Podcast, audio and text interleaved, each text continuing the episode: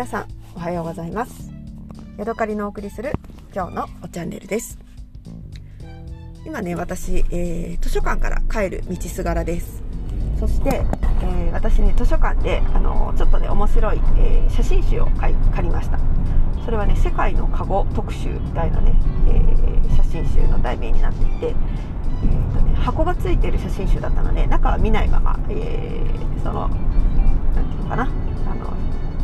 フィーリングだけで借りてきました。そして、えー、ね、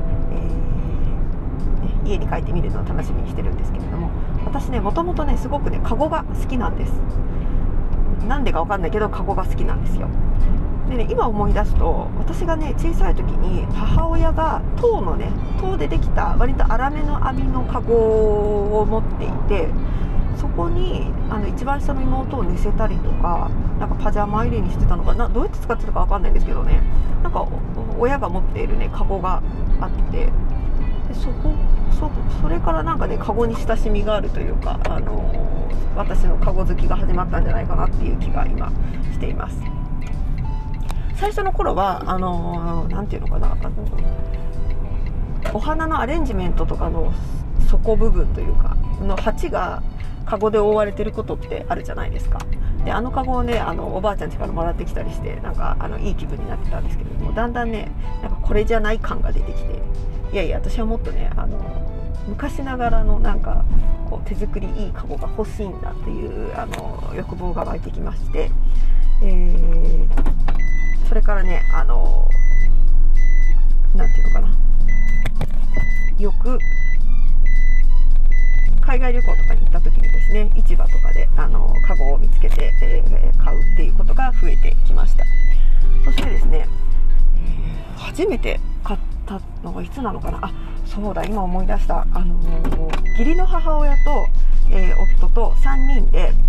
えアンコールワットにねあの行ったことがありましてその時に、えーと、ツアーだったんですけれどもみんなでねあのバスで移動するじゃないですか。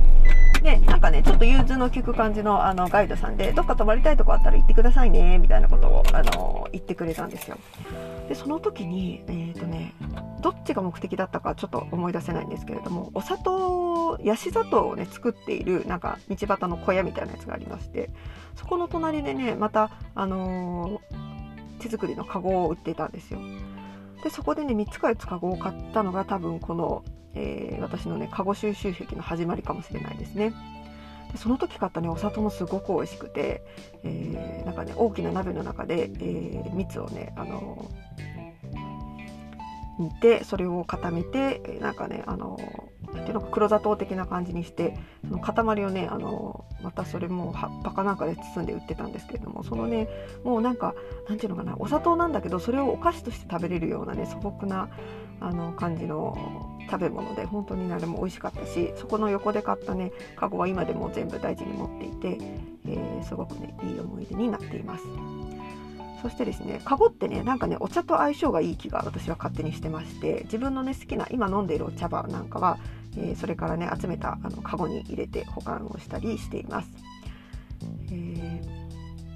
ー、いろいろねお気に入りのカゴはあるんですけれども、えー、フィリピンで買ったカゴが、えー、今家に1つ2つ3つ4つ4つあるのかな？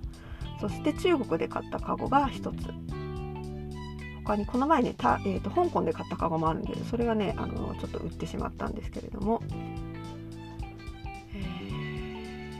あとはどんなカゴがあるのかなうん、なんかあのその他にもねあの普通に、えー、なんだろうニトリで買ったカゴとかね無印で買ったカゴみたいなのもね置いてたりしてそこはちょっとね私的にはなんかチートチート行為な感じがするんですけれども、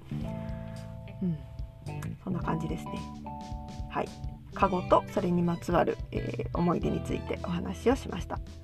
はい、今日はここまでです。また次回お会いしましょう。さようなら。